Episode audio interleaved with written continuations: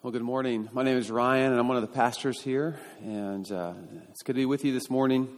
Glad you're with us. If you uh, have a Bible, you can open it to the book of Joshua, or if you're using the blue Pew Bible, it's on page 181. About three weeks ago, we've, we, we said that uh, Israel is a, a loved people in possession of something powerful, which is the one true God, attempting to believe the unbelievable. And this book of Joshua uh, is, is about them coming in and taking this land that God has promised to them. And, and what we said, if you remember what the unbelievable is, is not so much that they will go in and conquer armies that are bigger than theirs, but that they'll remember that it's not because of their righteousness that God is doing this, for they are a stubborn people, he tells them. Uh, and so, what, what, what really is the unbelievable is that grace is real. Uh, that God would, would love a people, would love us uh, for no merit in and of ourselves, but that He loves us. And we see that in a unique way in this story. And so t- this morning, uh, before we read here in chapter 5, verses 13 to 15, we, we come to the topic of the conquest, which is the, the, the topic of the destruction of a people group. And so we're going to do our best to talk about that, but that's where we are this morning because that's where the rest of the book takes us. And so there'll be a few things that we want to hold together as we uh, think about this, as we wrestle with it, um, and hopefully as we talk fur- further about it, maybe in small groups or around coffee. But um, that is where we are. Let us give uh, our attention then to the reading of God's Word found in the book of Joshua, chapter 5, verses 13 to 15. When Joshua was by Jericho, he lifted up his eyes and looked, and, be- and, behold, a man was standing before him with his drawn sword in his hand. And Joshua went to him and said to him, Are you for us or for our adversaries? And he said, No, but I am the commander of the army of the Lord. Now I have come. And Joshua fell on his face to the earth and worshipped and said to him, What does my Lord say to his servant? And the commander of the Lord's army said to Joshua, Take off your sandals from your feet, for the place where you are standing is holy. And Joshua did so. We pray and ask God to teach us his word this morning.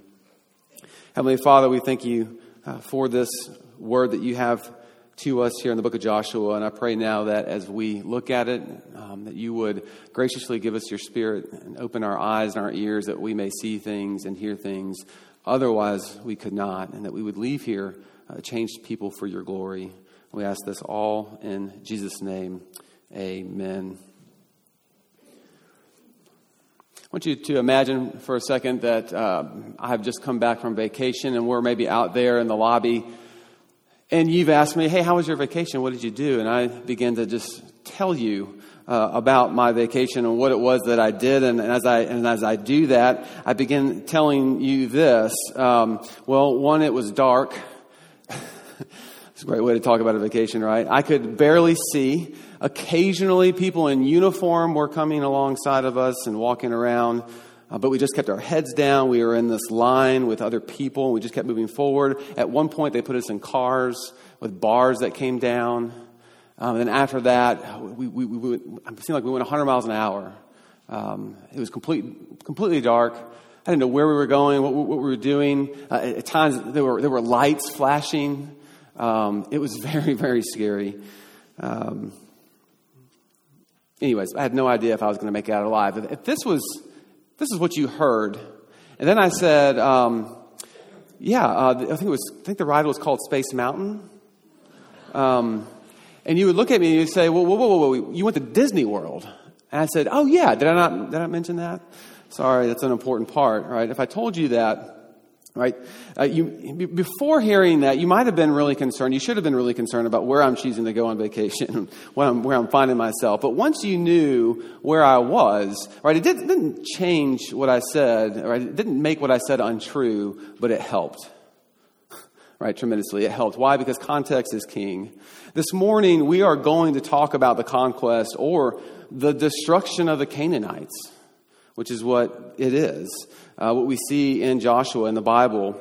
Um, and, and let me first say this. One, I, I, don't, I don't even pretend, and I don't want you to think that I, that I do uh, uh, pretend to know that I, that I understand everything about this topic. I don't. I have a lot of questions about it.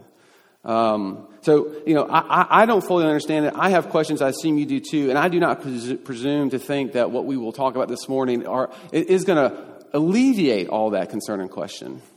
It's just going to wrap it up in a nice, pretty box, put a bow on top of it, and we don't have to worry about this at all. That's not what this morning is. But what I do think we can do is we can place the conquest in its proper context, which is the story of Scripture culminating in the cross of Jesus Christ.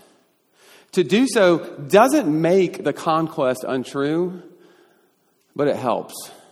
It helps a lot. For to remove or to isolate the conquest from the cross of Jesus will make God, to most of us, as it should, a monster and the Christian story confusing at best. But to hold the two together, keeping the conquest, keeping the conquest in its rightful context, doesn't make it untrue, but it helps my perspective as I try to understand what God is doing. And that's really my aim for us because what is true of God is that He is merciful and that He is good. That is what is true of him. He is merciful and he is good, and he is merciful and good to an unfaithful people, to unfaithful sinners like you and like me. And what the cross tells me is not just that he is merciful and sinner, not just that he is merciful and good, um, but that I can trust that even as I look into Scripture and I see places such as this that I have questions about or that I don't fully understand, because at the end of the day, the cross is what gets and gives us the final word. That God loves you and He wants you to experience His forgiveness. Okay? So you'll see there printed in your outline because God is merciful and good, we can fear His judgment we can trust his judgment, and we can escape his judgment are the three ways that I want to sort of organize our time together around this topic. So let's take those in that order. We can fear his judgment. Well, when we start out here in verses 30, 13 and 15, when, you know, as, as you just heard them read, or maybe as you've read them before, they come to us, and, and maybe it's just a very confusing dialogue here um, confusing topic. Joshua has gone out to, to spy Jericho, is why he's out there. Um, he's been there before.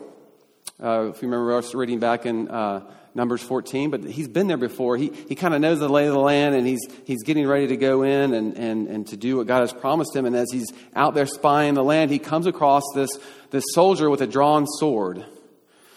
And what is probably a reaction that any of us would have is just trying to identify who this person is. You know, are you, are you for us or against us? Are you for us or are you for our adversaries? Are you, uh, are you, are you with Jericho? Like, what, what am I doing? What, what's going on here? And the response we get is what is confusing no. Well, let's start over again here. Are you for us or are you against us? No. What do you do with that? And then to follow it up, but I am the commander of the army of the Lord. Now I have come. Remove your sandals because you are standing on holy ground. Um, just a note this is yet another parallel uh, between Joshua and Moses, where Moses met with the Lord uh, in the burning bush. And if you remember, remove your sandals, Moses, because you're on, on, on holy ground. But like Joshua, perhaps we are meant to be confused here because what's happening is God is showing or reminding us what it means for Him to be the Creator God that He has said that He is. And for everyone else, including all of us in this room, to be the creation. What it means for God to even be holy, which is another topic in and of itself, to be separate and to be other, some of the things we've touched on over the past few weeks, and for us to be sinful, to be disobedient to this standard of holiness. And in that relationship, friends, in that relationship described there, God does not take sides. There is only God and there is everyone else. Israel and Canaan included, and maintaining that creator creation distinction is what produces in us the healthy fear or respect, you might say, and even humility towards God that all of us need to start with this morning as we talk about judgment. When I say that we can fear his judgment, that is not so much a fear of being judged, although that might be true for some of us in this room, but a fear or respect that acknowledges if God, if God exists, then judgment is 100% his right um, and no one else's because he is the creator of all things. He alone has that authority because God is saying to Joshua and, and perhaps to us this morning, regardless of how close you feel to me, you are never to lose that perspective. You are never to lose the creator creation perspective. I don't take sides. There's only holy and there's unholy. There's only clean and there's unclean. God is saying to Joshua essentially, Yes, I, I, have promised and I do promise to be with you and I will be with you. I love you and I have demonstrated that to you over and over again, but you must never get too comfortable with me. You must never forget who I am and who you are. And that is not to say that, that, that, God is unpredictable in the sense of, you know, to, to characterize him maybe as a, a drunken, drunken, abusive father that we cannot get too comfortable with because we're not really sure what's going to happen when he comes home tonight. Rather, I think that the better metaphor is, is, is, is how you might relate to fire. Fire is a good thing. And when it is respected and used appropriately, fire is amazing. But don't get too comfortable with it. Don't become too casual with it. Not because you don't know, right, what it will do, but because you do know what it will do. If you just casually throw a match on a dry brush pile. The same is true for Yahweh. We are not to get too comfortable here, not because we don't know who He is, but because we do know who He is. He is the Holy One. And maybe for some of us this morning, the confusion of this text prompts us to ask ourselves do we know who we are dealing with this morning? Have I grown too comfortable with, with this God? And for some this morning, we don't have a problem with God's judgment because we are so sure which side, which side God is on. He's, he's for the good guys. And that's me. That's Fort Worth Presbyterian Church. But have we grown too comfortable? Do you know who you have come to worship this morning? That'd be a good question for those. In, in some way, have you prepared yourself for this hour? Or does God sort of fit into your schedule as sort of another accessory? Do we know who we are praying to this hour and throughout our weeks? Who we petition? Who we read about in this book? Who holds all things together? in his hands. Take off your sandals, for this place you are standing is holy. For some of us, that is a great question for us to ask at this point before we move for- further. Are we, are we getting too comfortable with this God? For others, though, we might be wondering, and, and perhaps having more concern over the judgment, and might be wondering who then has the right to judge in the first place? Because when we read those words, take off your sandals, you are on holy ground, what we are really reading is take off your sandals because you are not in charge. And for some, that, that's really where we struggle this morning because our hearts are wrestling with that. Judgment is a concern, but what my heart is really wrestling with is authority. Who has the right to judge anybody? We want to be in charge. We want to be in control. We want to be the one who determines who can judge and whether judgment of any kind is just or okay. In other words, we want to be God, or if we can't be God, we at least want to be seen on par with God. And so to come into his presence and to be told, you must take off your sandals, we have a problem with that. Because we don't like that distinction. We don't like being reminded that there is a creator and the creation. And that that relationship and that perspective must always be maintained. What the Bible is saying to everyone, whatever side you are on, whatever part of the creation you belong to, is whether you acknowledge it or not, this is where we all stand. Are you for us or for our adversaries? No. We can fear God not because we don't know who He is, but because we know exactly who He is. We know exactly who we are dealing with. And when we know who we are dealing with, we can actually begin to trust Him. To trust His judgment, even if we don't fully understand it. And this gets to the second point that we can trust His judgment. Trust or trusting someone or some something, right, is does not come when we completely understand everything about that person or thing.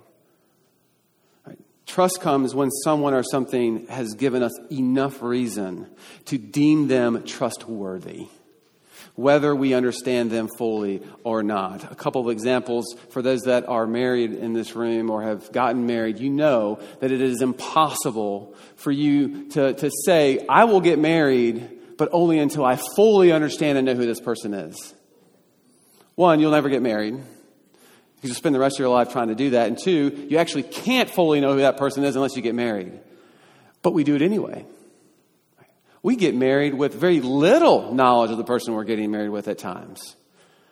Um, and so it just proves the point that, that, that trusting, right? Like when we talk about trust, we, we don't live as, the, as people who must know everything about a certain circumstance or situation or person before we deem that person trustworthy. There is a faith acknowledgement going on there. Another example to use our, is, is just our technology, our sm- smartphones. Uh, everyone has one, just about, and we all use them, and we have all folded them into our mundaneness of life. Uh, for some, though, our phones are the first and last thing we see uh, before we go to bed at night, and when we wake up in the morning, they're there, and we just we look at them uh, and love them, and they go with us. But you know, if you if you read what a lot of uh, research is showing us, we, we we really don't understand fully what this technology is doing to us and how it's shaping our lives, how it's shaping us, how it's shaping how we relate to others. And this isn't to, to you know, say we need to get rid of our phones. Maybe that's appropriate for some people. I'm just saying we don't fully understand what they are doing to us. We don't understand them, right? But it doesn't change or stop us from leaving the house with them. Does it? No, it doesn't. Uh, trust comes from when we deem something trustworthy when it has proven itself uh, to be, you know, I don't know, fully understand what you're doing what's going on, but I find you trustworthy, and then I'll give you my trust, not from complete understanding. This is why context is king. We won't fully understand the conquest this morning, or probably even for the rest of our lives, but that doesn't mean that we can't trust God, the one who delivers it because of the full story of Scripture that he gives us. He proves himself to be trustworthy. That means we must hold the conquest in light of the full story of Scripture to see uh, if this God truly is trustworthy or not. So let's begin as we look at what the conquest is and what it isn't. What is happening and why is it happening as we move further in the book of Joshua? The term that, that, we're, that we're looking at that is always under uh, discussion is this term called herem or the ban. And, and that is uh, the, the, Hebrew term that, that, that means this is the devotion to the Lord, okay? It is utter destruction, uh, dedicating something to the Lord because it belongs to the Lord in that way. In Joshua 6, 17 to 18, which we'll probably read next week, uh, here's where this word is used. And the city and all that is within it shall be devoted to the Lord. That is that term um, verse 18, but when, but you, um, or sorry, let me, let me read that. Let me slow down here for a second. Be devoted to the Lord for destruction. Only Rahab the prostitute and all who are with her in her house shall live, because she hid the messengers whom we sent. Verse 18, but you keep yourselves from the things devoted to destruction, lest when you have devoted them, you take any of the devoted things and make the camp of Israel a thing of destruction and bring trouble upon you. In other words, the ban is divine judgment upon someone or something that, as a consequence of sin and disobedience, must be consumed or destroyed as an act of judgment. A couple things about the ban that we need to keep in mind this morning and as we move forward. One, this is not normal warfare. So there's a lot of warfare in the Old Testament. This is not that type of warfare. This is holy war. This is, this is a different type of war. And most times, whenever the ban, when we talk, when we read about it in Joshua, whatever is devoted to the ban is to be completely destroyed not plundered or kept because why? It belongs to the Lord. That's why this isn't about Israel, and I'll say that several times this morning. It is about God and His holiness and His right to judge what is imperfect. This is why also in the coming chapters, Achan and his family, we will see Israelites will be destroyed for what? Taking from the city. What belonged to the Lord, they kept for themselves. This is not pillaging and plundering and making yourself rich and wealthy in the process. This is, this is something more serious. This is judgment. And so the reason for this is, as we said, this is about God and what belongs to Him as the Creator. This is not, not about Israel or anyone else. This is about His judgment for His reasons and His purposes. It is Yahweh war, if you want to call it that, which makes the ban unique.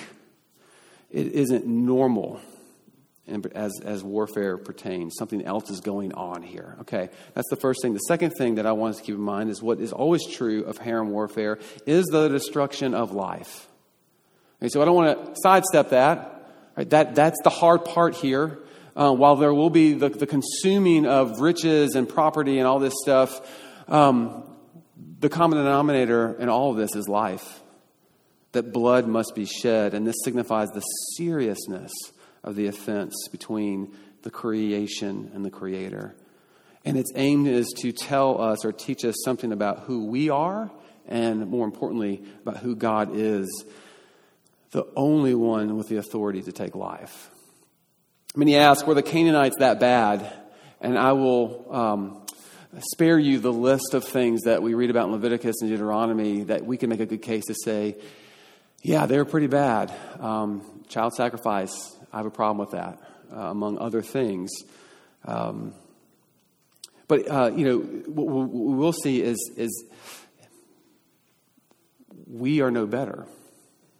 That, that, that, that what's unique about this is that sin, God has allowed sin, as we saw in Genesis 15, to sort of grow to its fullness before it is judged. Um, and one of the challenges for us in this, this discussion is that we live under the age of common grace. And what that term means and where it comes from is ever since the flood back in Noah, when God destroyed or attempted to destroy, or not, sorry, didn't attempt, he, he promised to destroy and judge the earth, but he spared it instead. He spared Noah and his family, which means he spared us. And decided, you know, in his fuller plan of salvation, to do things a different way. When Noah and his family got on that boat, common grace began in the sense that from now on, the rain is going to fall on the just and the unjust alike. There will be some uh, who will not receive faith, right, who will not believe and receive the salvation of the Lord, but they will still experience the joys of a sunset. They will still experience the joys of, of the air that we breathe and, and, and the blessings that life brings. That's common grace, just as much as those who do belong to God. Right? Common grace still exists, right? There are those who believe in Jesus and there are those who don't. None of that changes the common grace we all experience in the sense that we experience God's creation and his joys in his life. What happens at time, what, what I would argue is happening here, is that sin becomes so ripe, so full, as God says in Genesis 15, that he, his judgment, for whatever reason, breaks through that common grace and acts immediately upon that thing. That is one of the things that is happening here, but also what I'd argue is one of the reasons why this is hard for us. It's because for the most part, we operate under common grace. We don't see these things every day, right? We don't, we don't see God doing this all the time, which brings me to my third and final uh, aspect of the ban, of the conquest that I want us to keep in mind, is that it is a one time unique thing. This is not a model for Israel moving forward, and it is not a model for Christians today.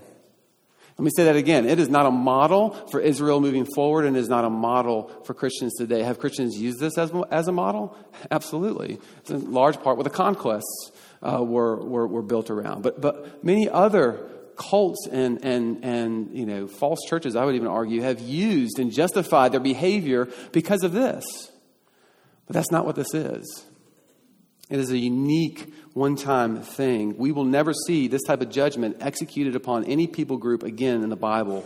It is a one time thing, and this again doesn't make it easier, doesn't make it untrue, but that context helps.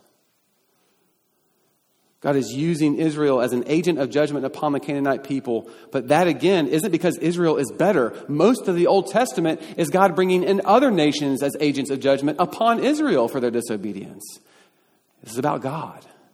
It's about His holiness. It's about His authority to judge. That's what is going on here.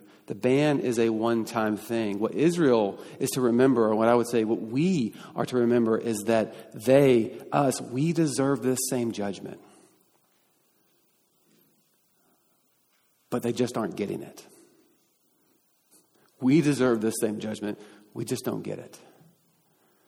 We'll get to why in a second. But for Israel, it is rooted in that Deuteronomy 9 text when I bring you into this land. Do not think that it was because of your righteousness that I gave it to you. Do not think of yourself as better than these people. Because you're not.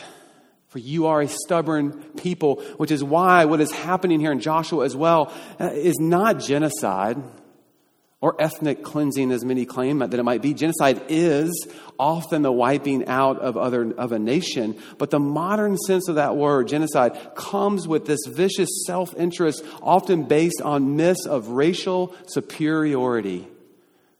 Like, think of the Nazis and Aryanism. Right? Think of the genocide in Rwanda in the 90s. All that is tied to racial superiority. The conquest in Joshua is never once justified on ethnic grounds. In fact, to bring this back to our attention, to push against that concept for Israel and for us, the entire book begins with what? Chapter 2, the conversion of a Canaanite. Rahab. Add to that the countercultural commands of how Israel was to care for the sojourner, the alien, the foreigner, the outsider in Leviticus and Deuteronomy, and you have an overwhelming message of love and care for all peoples of the world. But there are times when sin reaches a point that it must be judged. And sin, all sin, our sin, must be judged. But there is this unique time when God judges, judges it in a way that He hasn't before. And that's the conquest. And we are to read this keeping in mind that we are no better.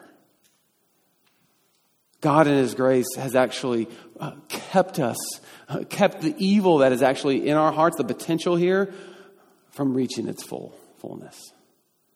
If you want to get down to it.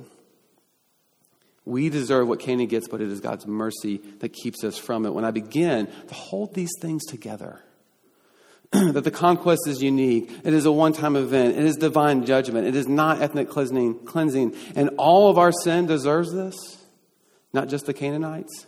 It doesn't explain everything, it doesn't make this untrue, but it helps. Helps me understand and begin to, to, to move towards a God that I, that I can trust because He is good and because He is merciful. And yet, one thing we have not considered at part, and there's more to consider than just what I've said, of course, but one thing we have not considered is, is how this sits as part of the bigger story um, in relationship to the purpose of judgment. That, that, that all of this is centered around his promises to bless the nations. And this gets to the final point that because God is merciful and good, we can escape his judgment. All of this, guys, is housed in his covenantal promises to bless you and me that creates more questions. But the point of it is, that God spends way more time throughout Scripture demonstrating his patience, right? Giving more of his effort and time and energy in seeing his creation escape this judgment. We call this redemption. And redeeming all things, which is what he is doing for Israel here. By making them agents of judgment, he is in effect saying to them, This should be you. Receive my forgiveness. Walk with me, obey my statutes. The way that forgiveness was received in that day and age was through this worship, this system of worship. This is how this is how forgiveness was atoned for. This is how Israel then will be this blessing to the nations as they as they sit there and as they they live according to God's uh, to, to His rule offering for the nations, those who would come in and believe in this God, a way for their sins to be atoned for. Therefore, escaping judgment will look like Israel keeping Israel's worship, keeping those practices pure, not intermingling, uh, uh, not the intermingling of foreign practices, which will bring blessing and rest to the land. Therefore, Israel what must not leave any inhabitants moving forward.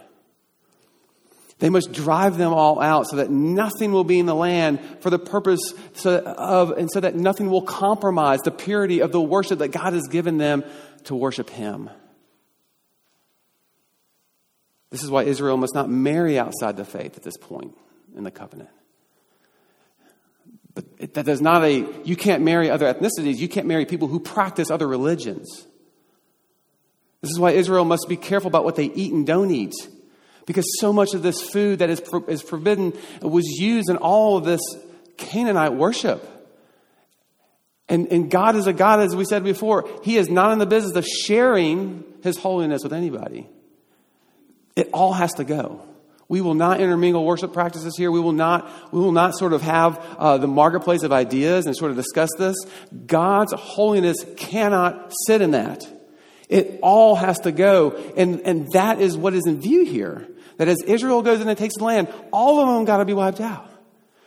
Not because it necessarily something in particular about that person, although obviously practice of religion becomes so intermingled with the people that they are one and the same, which should cause us some serious reflection as well. But the point here is that my holiness demands purity. And the way that you're going to bring blessing to the world is, is, if, is if this system of worship sets up camp here and nothing impurifies it, nothing changes it.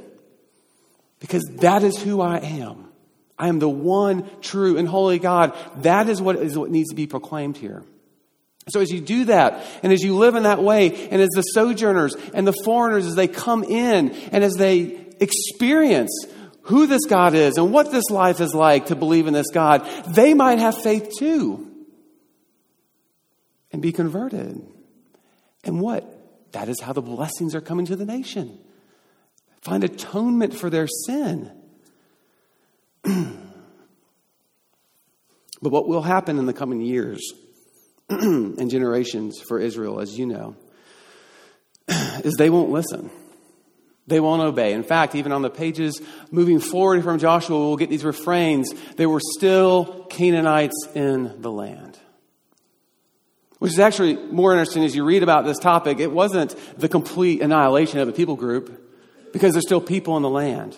But you see, that's the, this is the reason for it. This is the problem of it. And what ends up happening when they don't obey the Lord in this way, when they don't respect the Creator and what His holiness demands, is that they what? They compromise. The practices get intermingled. We start worshiping in the high places, which is another way for worshiping Canaanite gods. and no longer then is Israel able to be a blessing to the nations? But does that keep God from keeping his promises? No. Of course, all this leads Paul to write in Romans, for all have sinned and fallen short of the glory of God. That is why when we recognize this and we see it in its fuller context, we deserve this. But we don't get it because the full story in which the conquest sits is not a story of, of all is lost or let's just try harder. Thank the Lord. It's a story of how God will stay committed to the unfaithfulness at the expense of the, the unfaithfulness of his people at the expense of the faithful. How God will take the sword of judgment in which the commander of the army of the Lord is holding and not turn its full wrath on us, not turn its full wrath on its creation, not turn its full wrath on the unfaithful, but what? Turn it on himself. On the faithful one. Jesus, the pure and faithful one. This is the gospel. the cross, then, doesn't make the conquest easier, but it does make God trustworthy because it says sin must still be judged if we are going to be in relationship. I cannot lower my standard, but sin has made it impossible for you to meet my standard. So there must be another way, and there is. There's one way, and it is the cross. God says, either I wipe out everything, which is what the flood was, or I take the judgment upon myself. and the cross is where sin is fully judged. And I would add this if we have a hard time understanding the tragedy and how horrible the cross is, then maybe let's look at how horrible the conquest is. Do you see that? If the conquest is bad, and it is, how much worse are we to understand the cross as we see the faithful one, the Son of God, hanging there for our sin and for our judgment? God turns the sword on himself, which is the wonderful news of the gospel, so that what you and so that I might escape judgment. So that Rahab might escape judgment. so that all who trust in Jesus for salvation might escape judgment. God says, I love you this much, I will take it. I will remain faithful for the unfaithful. Will you believe me? That, friends, is the context in which the conquest sits. It doesn't make it untrue, but it helps because we really see God's mercy and his goodness to, the, to us. This is how we escape the judgment. So, when we take the conquest and we hold it up to the cross, we can no longer say anymore that God is unfair. We can say we don't fully understand, but we cannot say that God is unfair because what's fair? That the unfaithful deserve judgment or that the faithful one receives that judgment? What's fair? You have to hold the two together. If we remove the cross, then God is not consistent with sin, and the conquest just seems arbitrary. But if we remove the conquest, then we underestimate the penalty for sin, right? Our sin is not that big of a deal, and the cross doesn't make sense we must actually hold them together. And when we do, we see God's mercy for us. What the conquest is really about. Because of his mercy, we can escape his judgment. And guys, God loves to give his mercy. Hear that this morning. Wherever you sit, whatever you bring in here this morning, whatever you think you've done, whatever you think you could do, that somehow would remove yourself outside of His grace, He loves to give His mercy, and it is available to you in Christ. This is how His mercy allows us to fear His judgment, trust His judgment, and escape His judgment. What am I walking away with? What am I taking? with me concerning the conquest uh, on Monday morning. And I want to leave you with this one thing. When we hold the story, the bigger story together, we see this one thing. We see a lot of things, but there's one thing that when, it, when we boil it all down, God owes me nothing, but I owe him everything. He owes me nothing but I owe him everything. The conquest says, This is what I deserve. I am the unjust one. No different than the Canaanites. But the cross says, Yep, but this is how much I love you. Look at it. This is how much I love you. And it's that blood, the blood of Jesus, that I need, that you need.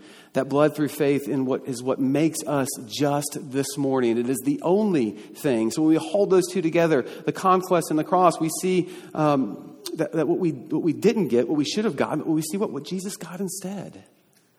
And what kind of God does that? right? That's the question that causes me. Now I've got more questions over here than I do about the conquest. What kind of God puts himself in the seat of judgment?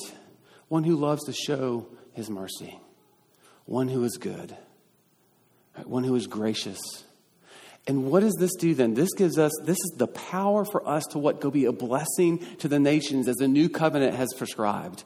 To go be agents of mercy, agents of grace, agents of love and of kindness, representing both the hands and the feet of God as we speak in word uh, uh, about sin, about judgment, but about grace as well and about mercy. As we show that in our deeds and our actions as well as we serve and love other people, because this type of gospel, this type of love and mercy and grace, it produces a humility in us that says, God owes me nothing and I owe him everything. That will change your business. That will change your classroom. That will change your marriage. I want, I want to be friends with somebody who walks around with a disposition that says, Look, God, God owes me nothing. But I owe him everything. I deserve that judgment. I did not get it, but man, I, I, don't even fully understand that. It's because He loves you. It's grace, friends. All this is the part of the bigger picture. When you see that, when that mercy and that grace gets in, friends, that is where faith begins. And we begin a life of following Jesus. In fact, as Tim Keller writes, till it dawns on you that God owes you nothing and you owe him your entire life, you have not begun to follow Christ. What I would argue for, and what I'd hope you would agree with, is what Fort Worth needs more than ever is a people who know that they have received mercy. That is what we can be for this, this city. This church can be a place, can be a people for Fort Worth who know that they have received mercy, which means they know they have received forgiveness and did not deserve it.